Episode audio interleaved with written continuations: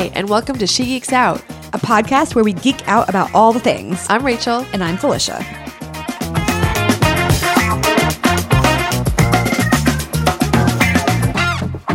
Well, hello. Hey, Felicia.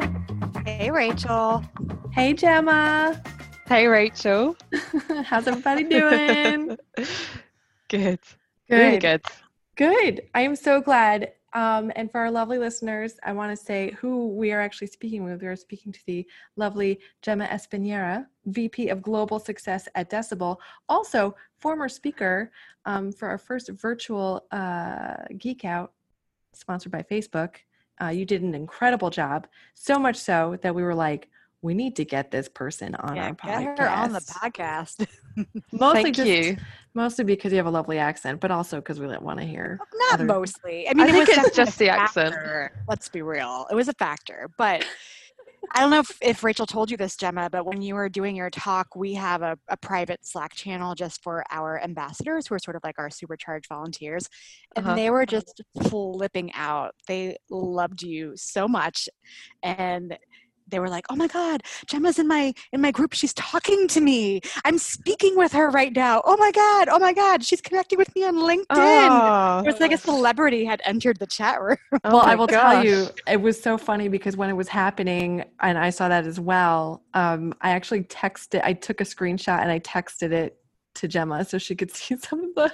Yeah, I was like, wow, these these people are so kind. I should uh I should talk more often. Um, should. So so yeah, So no, here we are.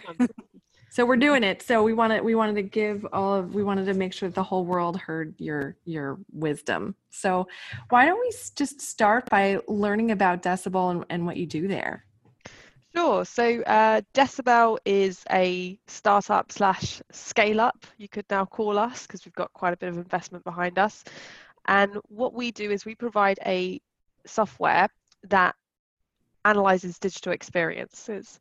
So we can identify good experiences on a website and bad experiences on a website and give a list of things to improve on um, both website and app experiences. So the types of customers that we work with are ones that do a lot of uh, transactions on their websites or apps. So British Airways, Allstate, Sony, Lego, Fidelity, these kind of really big um, global enterprises. And my team are responsible for helping them achieve their outcomes. So that includes a mixture of customer success managers, as well as success planners, trainers, analysts, people who are dedicated to helping our customers improve their websites with the type of intelligence that we're giving them. Love that. And it, it the company is based in the UK. Um, yes, so we originally um, were kind of uh, created in, in London. We still have our head office in London. Our US head office, however, is in Boston. And I moved over um, just over three years ago to open that head office uh, for the US. And then we also have a couple of offices in different places like San Francisco and Denver. And we've got a new office in Madrid in Spain, which is really cool. Um, just a bit of a tech hub over there. Mm. So um, yeah, I've grown, grown, grown kind of across the globe in the time I've been there. It's amazing.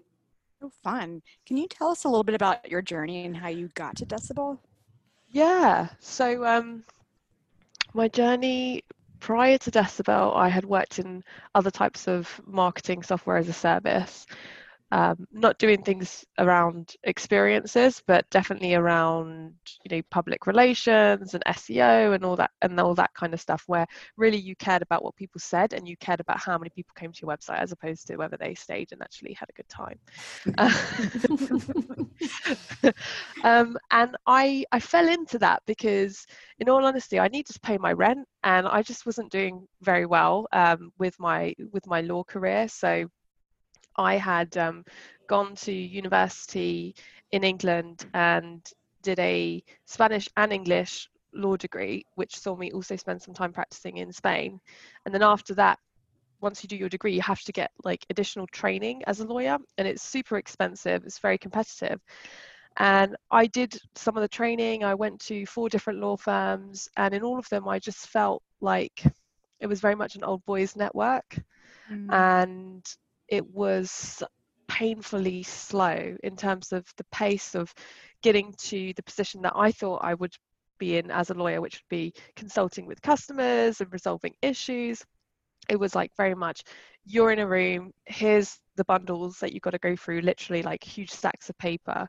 You're going to go through that and you're going to present it to a partner who's then going to go and work with it. Um, and by the way, it might take you 15 years to get to partner level if you're Mm. lucky.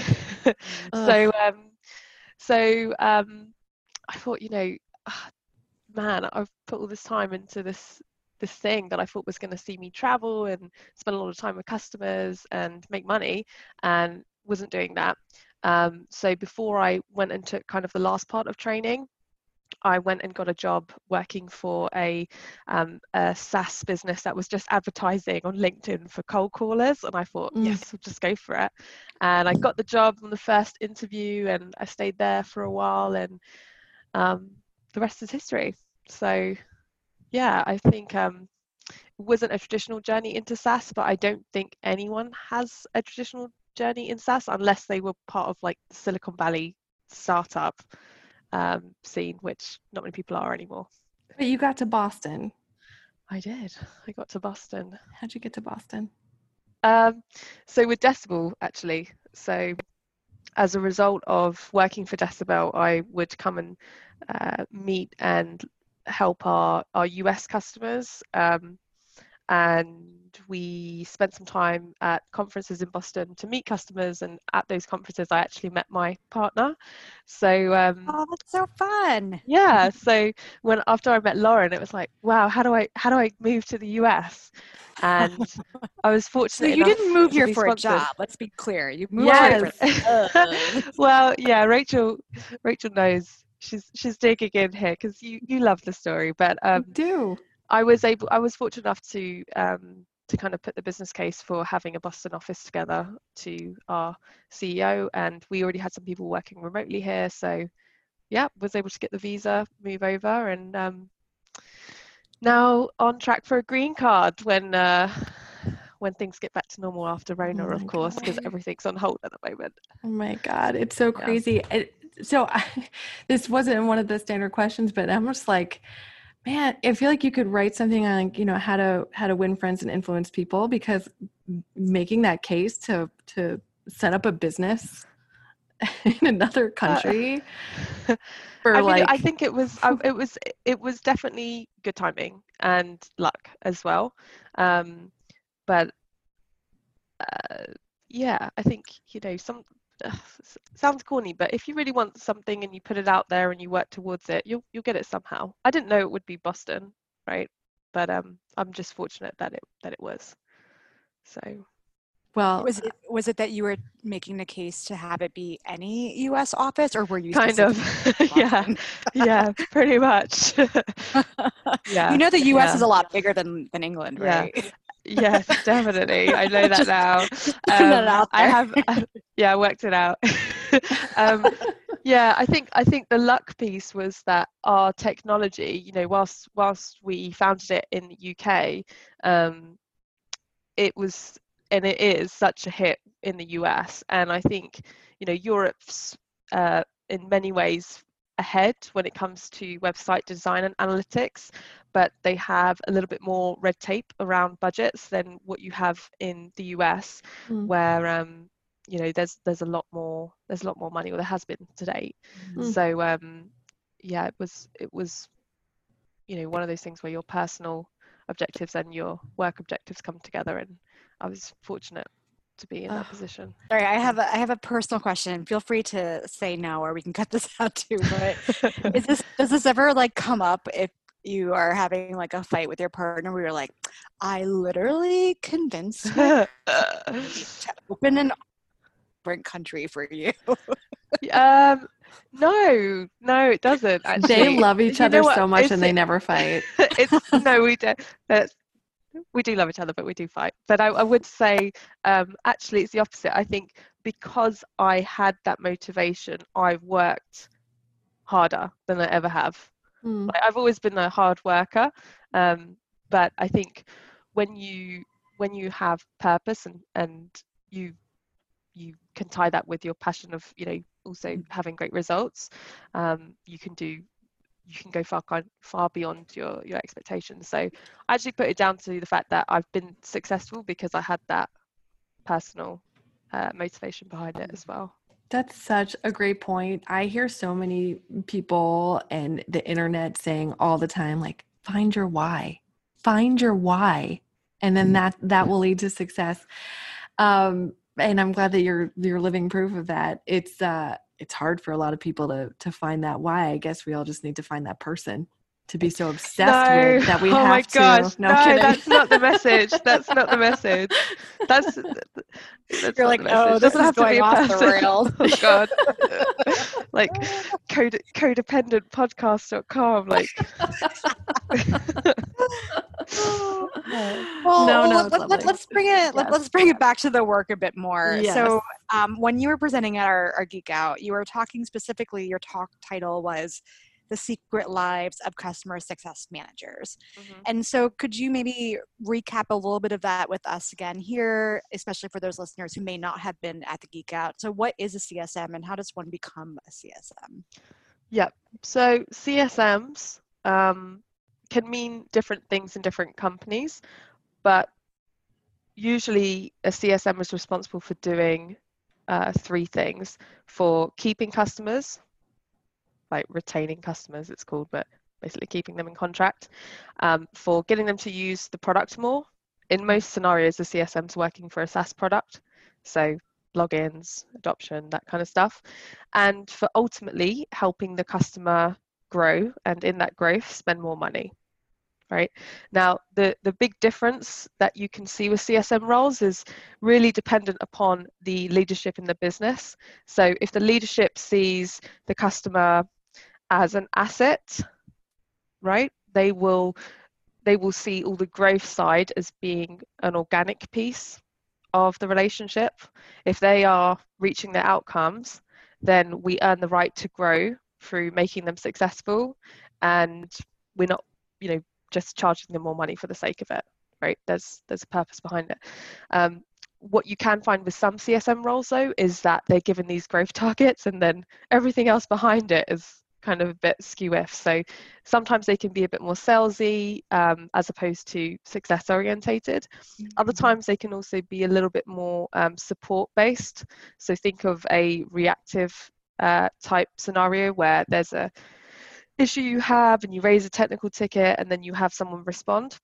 In most cases those are technical support teams but in some cases customer success managers can do that piece. Um, i'm seeing that less and less in the industry because it is a very different type of um, skill set required. But um, yeah ultimately it's a csm is about keeping a customer relationship healthy and renewing it and expanding So- it. so I did a little bit of research on this role, and um, just because it, it feels like it's just been in the ether for the past couple of years, and before then it wasn't. So I actually Mhm. learned that this role has existed, you know, since the '90s. So it's been Mhm. around for for a while, um, but it's just recently exploded. Um, why do you think that is? Um, so it has recently exploded, and I think that is to do with the fact that more and more businesses have turned to subscription based. Right. Mm-hmm. So if you think mm-hmm. about it, like big tech companies in the past, like IBM, you would have to buy something and then install it. You know, even Adobe, if you use Photoshop, you would like buy the CD and then install the CD, mm-hmm. and then it would be out of date um, the minute you buy it. And if you take an example like Adobe, they were one of the first to move to the subscription based service where now you pay a monthly fee, but everything's up to date. Um, so it's great for the customer. It's also great for businesses because they have now reoccurring revenue as Mm-hmm. opposed to just that like one off purchase of that big piece of software or CD, whatever, floppy disk, we could even say. um, um, so it's really good. It's really good for them because it allows them to tell their shareholders like we don't just have this one sale we have this reoccurring sale happening again and again and again with the same customer um, the risk however is that it does give the customer more choice mm. because to move from one subscription to another is a lot easier than it is to have to kind of reinstall something over and over again mm. um, so in the past customer success managers existed but they weren't as necessary because it, once your customer bought you, they were less likely to leave because it was a hassle. Mm-hmm. Now it's super easy to chop and change providers, and mm-hmm. therefore the um, customer success manager role has become more important because that reoccurring revenue, that book of business, is actually a lot bigger than the new business book of business. Yeah, everything I've read is that um, it's way easier to to get new, get more business from existing customers than from new ones. So yeah, smart. I totally get it. That's another piece right? Like the the growth piece which is you can spend a ton of money trying to trying to win cust- win new new customers um, or you could um, grow your existing. Yeah. Um, smart. yeah let's say that there are people out there who are listening who maybe are working in some kind of a CSM or a related role.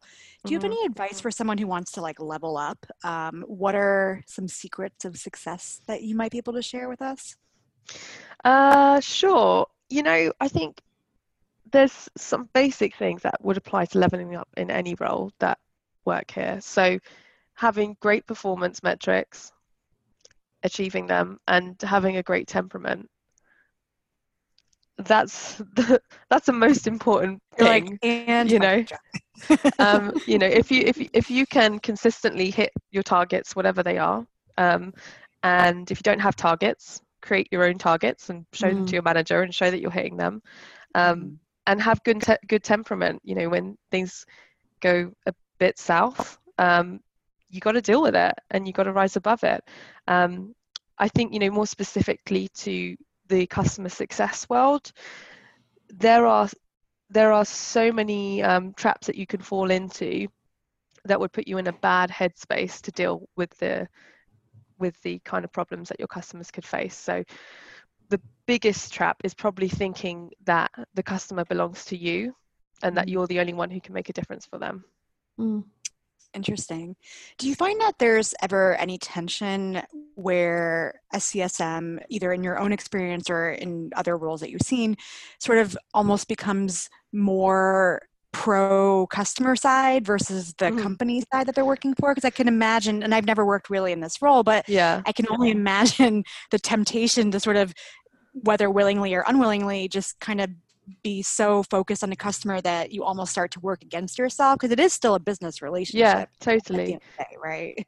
Absolutely. So what you've just described there felicia is that uh, we would call that going native right? Where, where, where, where, you think where you think that you're basically you're the customer and the, the company you work for is um, you know owing something to you. And it's it's very dangerous because you can feel like that but you have to remember that no one owns the customer solely. The business you work for owns the customer right? The customer is their asset.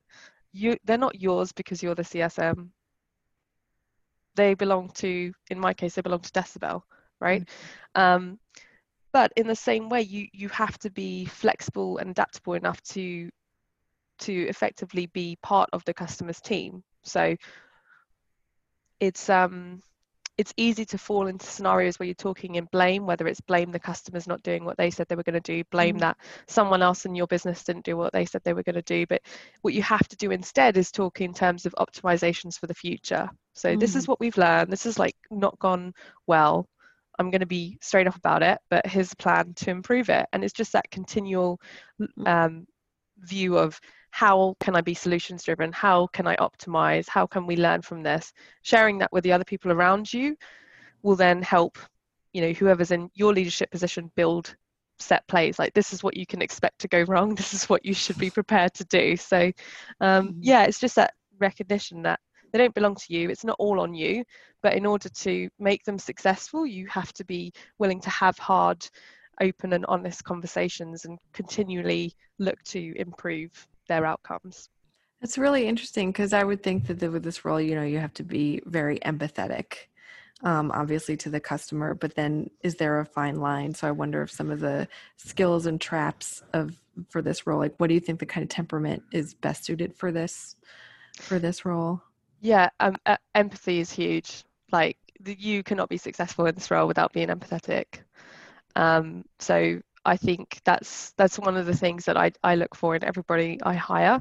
Um, I think you have to just balance that empathy with being solutions driven, right? Mhm. So it's like you want to be empathetic, but you don't want to be pitiful about the situation. you gotta you you gotta make a plan and, and move on. And if the plan doesn't work, it doesn't work, but you're trying, right? Um, right. And you and you also have to be a bit logical too i would imagine. And i mean yes solutions oriented but also to your other point about you know not being so empathetic that you're you're you've gone native which i i call it the norma Mhm. Rae like i'm gonna rise up against the man. Yeah. Yeah i mean you know honestly a lot of people i interview um, they come and talk about the horror stories of why they want to leave their business and i think if you are in a customer success management role and the company that you work for doesn't care about their customers doesn't see them as assets then you should probably think about a new role Mm, because you're you're going to be unhappy. It's not going to be good for your mental health. Um, and you know, like what goes around comes around. If you treat your customers bad, you'll you'll Mhm. lose them and you'll lose everyone else who they speak to. So, um, that's right yeah. yeah well said um, I have one more CSM related question before we s- switch it up a little bit, which is Are there any, um, can you talk about any sort of challenge that you've had with this role or that you've seen? I know you, I know you manage a lot of people as well, which is Mhm. a whole other skill set. Um, and if you could talk about that and sort of how you've overcome it, I'm sure um, I'd, I'd be, I want to know. I don't know if anybody else wants to know, but I want to know. um sure yeah i can i can definitely do that so i think one of the one of the challenges that we were able to overcome really successfully in decibel was actually moving to a customer success model right so previous to um, what we have now we used to have a model that was very sales driven most startups have this So when you're starting out you're trying to get your product market fit which means that your product fits and people can use it you're going to sell to everyone and anyone. Um, once you get a good set of customers you then start to think about okay what are what are the trends in these customers that make us make them our segment? How do we focus on them? In our case it was the enterprise segment right? So now we really focus on the enterprise customer. Um, and our challenge was we had a, a, a lot of people who were called account managers um, who were in my team who were given a growth target. So then we had to move them onto a customer success model, which is a Mm. retention based target. Mm. So um, it definitely was a challenge. Um, it was a challenge going through and changing people's compensation plans and showing them kind of the long term vision. And though, you know, you might not get as much commission from that one deal in the long term, you're going to get more from working better with your rest of your team. Um, so it, it definitely was a challenge going through that process. I think what what made it really successful was just bringing every single person in the team into the vision. Mm. Like if we want to grow this business, we can't just do it, um, you know, doing the same thing that we've always been doing. We have to look at the long term plan. We have to look at how we can really drive advocacy with our customers, and that's going to mean that we don't sell to everyone all the time hmm you know so um, i think that kind of culture is really understood in our business um, it was hard to get there but it it it just helps when everybody's on the same page Brilliant. Totally Yeah, agree. be so hard too, because I know, especially short term versus long term, and when you Mm. bring in commission and money, it gets complicated. So, yeah yeah. Well, But speaking of vision, yeah, yeah. Well, I was going to please. say, well, I was going to say, speaking of complications, I'm just curious. Um, I'm just curious, you know, obviously the elephant in the room is coronavirus, and I'm just curious if that has affected anything in the way that Decibel has been approaching the work or even if your customers have if you've seen any changes there any shifts in terms of how you're thinking about everything given our new world order? Yeah totally. I mean we've definitely seen a change um, you know a lot of our customers are retail and travel and automotive focused and no one's buying flights no one's buying cars and not many people are buying clothes. So um, except for sweatpant makers because i'm sure except, they're, except for those guys going up Athleta's crushing it right now. which which by the way some of them i think are like taking taking the mickey as we say in in the uk um like like i i know i'm going to need these sweatpants but can you not email me these offers like twice a week God, Um, I get I get daily emails from Ann Taylor Loft, and I Oh, haven't you been able to bring myself to unsubscribe quite just yet. Because I'm like, I might still want some clothes from them eventually. um, I, pretty I've, aggressive. I've been most impressed with the Reformation's emails campaigns over uh, rona i think they're doing a fantastic job at not selling anything um, What what the re- sharing what is- What is Reformation? yeah. they're a they're a clothing brand um, really really good job but um We're taking a but note. we Oh. we don't we digress um so yeah th- there has been a huge change in our customers you know i think our main priority right now is ensuring that our customers are healthy um Mhm. And you know a lot of that means also mental health during this period because a lot of their jobs um, or salaries are under threat.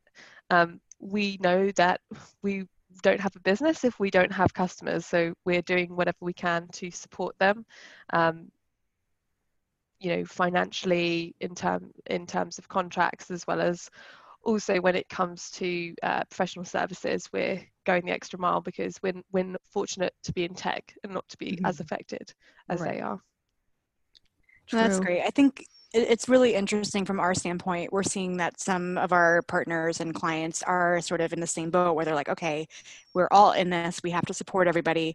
And others are still sort of in the older mindset of this is our way or the highway, things are the same, nothing is changing. So I just find it really fascinating to see how different industries and organizations are responding, and some Mm. slower than others, some more quick and more nimble. But that's great to hear that you're really thinking about it from you know the support angle as opposed to just the the business side, which of course is is a default. But um, I think in these interesting times and challenging times, we have to be thinking more holistically about it. So totally totally i mean we will come back from this no one knows quite when but i, I think there is an agreement that we will so um, yeah there's no, there's no point in putting too much pressure on people now mhm. Um, but um, the, the, the thing that's affecting customer success management with coronavirus is, I think, the inability to be face to face with your customers, Hmm. which is particularly in an enterprise framework, is a big loss. Right, because when you are face to face and you're able to host a, a large um, go live celebration with a with a customer, or host a intimate executive business review, or dinner around it, um, you're able to get a lot of insights that you can't as easily get over Zoom or phone calls or text or Slack or however Mm. else you're talking to them. Um, so that's been that's been a, a challenge for us. Um, and we are now looking at investing in different types of technologies to really help us create that red carpet experience online. Mhm. Um, so it's it's quite exciting. There's not as much tech out there as I thought there would be for this kind of thing. Um, but you know, just basic things like QR codes in the middle of meetings, so people can do polls and Mhm. Answer questions, or um, virtual Uber Eats gift cards. Um, you know, based on um, participation and, and so forth, can can really help um, keep people focused when there's so much distractions Mhm. Yeah. and chaos around. That's a great point. And I totally agree with you. We've been looking at so many virtual solutions for to build community and it's it is kind of startling how little there is out there. But it's also like, oh, I see that that's the next wave of innovation. So Yeah. it'll be interesting to see what happens. And speaking of vision, so what's next for you? What's the big vision for you? Personally, professionally? Oh wow, it's a great question. Um, you know, I think professionally, I I really enjoy the world of customer success. Um, I'm finding it tie up more and more with customer experience initiatives, and I am getting like deep into those. So um, customer experience programs, voice of customer programs, something that I'm I'm really interested in, and I, I think there hasn't been that much um, thought leadership around how customer experience ties in with CS. So that's the kind of thing that I'm researching myself a lot and kind of writing my own notes about and uh, swapping notes with other people on at the moment. Awesome. Very cool. So let's talk a little bit more on the personal side. So, given everything and all the Mhm. craziness that's happening right now, what's your current favorite way to practice self care? I really am enjoying doing my home workouts. There is this free 12 week program on YouTube um, that I'm doing, and I just find it puts me in such a good mood and just makes me feel like I'm owning that part of my day. Um, so What's it called? it's it's called the 12 week program by Heather uh, Robertson. Okay. Um, I'm ri- I'm and making a note. yeah it's it's good because she doesn't talk too much and the music's good and i just like i don't like it when trainers bark at you um uh, it's, there's just complete silence you know it's just her the music the yoga what- mat and that's it Is it yoga? Is that the It's- workout? no it's not really yoga it's it's like HIIT workout HIIT workout? stuff I yeah love a good HIIT workout. I did one this morning. I tell you, it is like a game changer from a mood perspective. Yeah, yeah, it really is. Um, I'm also making sure I take a lunch, and at that lunch I call my family, like Oh, wherever wherever they are. So um, yeah, I found like I've been able to keep in touch and talk to people a lot more than I usually would, um, which mm-hmm. is which is great. It's kind of weird. It's like, you know, Rona just brings people together and makes them spend a lot more time with each other, which is which is a nice outcome of it. Yeah, That we're all really we're all distant yet closer together. Yeah.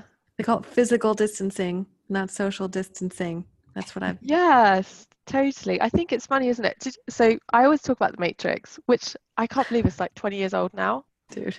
Oh God. Oh crazy. my gosh.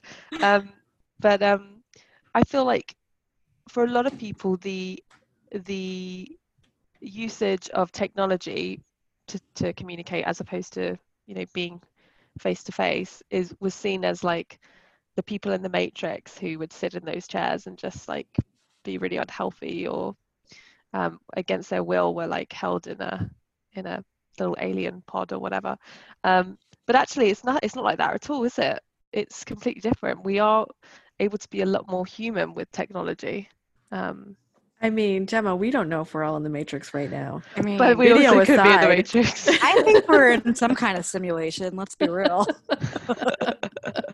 And this is why Felicia and I are drinking wine every night. So. oh yeah that also helps yeah Yeah. Um, so one of our favorite questions we love to ask is what are you currently geeking out about? money heist What is money What- yeah, what's Heist? money heist? it's the netflix show um, about bank robbers well it's a series but it's in spanish and um, i'm really enjoying it because it's allowing me to like pick up on on on some phrases that i completely erased from memory having not lived in spain for a couple of years now That's nice. So it's it actually takes place in Spain. hmm Yeah, it's um it's a Spanish series, but you can watch it on US Netflix and you can put subtitles on as well, so it's pretty easy to watch. Thank but yeah, I'm just like binge watching for it now, and um, it's fun. It's it's pretty intense. I'm also geeking out about my house plants. Like I'm getting Well, real let's serious Talk about about your it. house plants. What kind of house plants do you have? Um, so I've got an English ivy. Um, I've got a um, money tree. I've got probably like seven different types of succulents. Um, I've got a Thailand something. I forgot the name. I just call I just call them Mrs. Thailand. Um, uh, uh, my my my plants all have names. That's No, I, I'm, I'm Yeah. down with that. I have a plant. Um, I have a Christmas cactus that I've had since before college, so 20 plus years now at this point. Oh wow. Um, his name is Pablo, and yes, I've given my plant a gender. That is so cool. I, Um, I have I have two plants called the Lizzos because they're they're identical twins. and we just called them Lizzos. That's I think. I think that's adorable. Bright and I, colourful. I, I'm curious though because I happen to know that you got your lovely partner a wonderful gift. I think it was a game console. I believe. Oh yeah, we we bought a PS4. you bought a PS4 Yeah. to deal with this insanity because also she works in healthcare, which is Yes. Yeah. a So little stressful. So she's geeking out on FIFA, which Okay. is which is good. Although when we play together, I, I constantly let the team down. So um, Because you play, you play on the same team together. yeah, you can do that. Yeah, you can That's play what- against each other as well, but it gets gets a bit bit too intense. That's when we argue. See, that's so interesting because when so I love telling this story. Mark doesn't love telling this story, but early, early on when we first started dating, we, I think we visited his parents. I think and they had a Wii, and we played Wii tennis, Mhm. and um, we were on the same team. And I missed, I missed a ball, and he got and he got so mad at me for we double tennis. I was like, I'm never going to be on the same team with you again. As and but uh, the reason why I mentioned this is it was so sweet because I think we we were talking, and I think uh, you were playing and you had you had stepped away, and then all of a sudden you were like, "Oh, good job, sweetheart!" Like because she like got the, uh, through Like, a level. She won the Premier League or something. Yeah, yeah. Was that's so a lot of games. That's a lot of games. Yeah. Look, I get it. It's rough times. You have to you have to do things outside of the norm. I think it was a lovely gift. Yeah. Yeah. It was good. It is good. It's fun. So, are there any things you would like to plug or share, or ways that people can learn more about you and all of your loveliness? Um, I'm. I don't have anything to plug, um, but I'm always happy to talk about customer success or digital experience. Um, so yeah, if anyone you know wants to reach out, I'm on LinkedIn, um, and I've got a whole bunch of uh, documentation in hard copy and, and soft copy that I can share with people who are really interested. I've recently collaborated collaborated a lot with Forrester on two different reports around Oh, customer wow. success programs. Um, so yeah, happy to share. That is those is articles. awesome. Yeah, please send the- send the links, and we'll make sure to put them in the show notes. Will do. It's my favorite. It's my favorite phrase of the month. Show notes. Put it in the show notes. Yeah, with jazz hands. this was lovely. Thank you so much, Gemma. We really Oh, you're so appreciate welcome. the time. yes, thank you. It's been a pleasure. Thanks to all our listeners for spending some time geeking out with us. If you enjoyed listening, please rate and review us on iTunes. Every review helps. And don't forget to subscribe so you don't miss the next interview. And tell all your friends. New episodes drop every Tuesday. Check us out at She Geeks Out on all the things. And in case you're wondering what those things are, they are Twitter, Insta, FB, otherwise known as Facebook, LinkedIn, and our website, of course. Bye, Rachel. Bye, Felicia.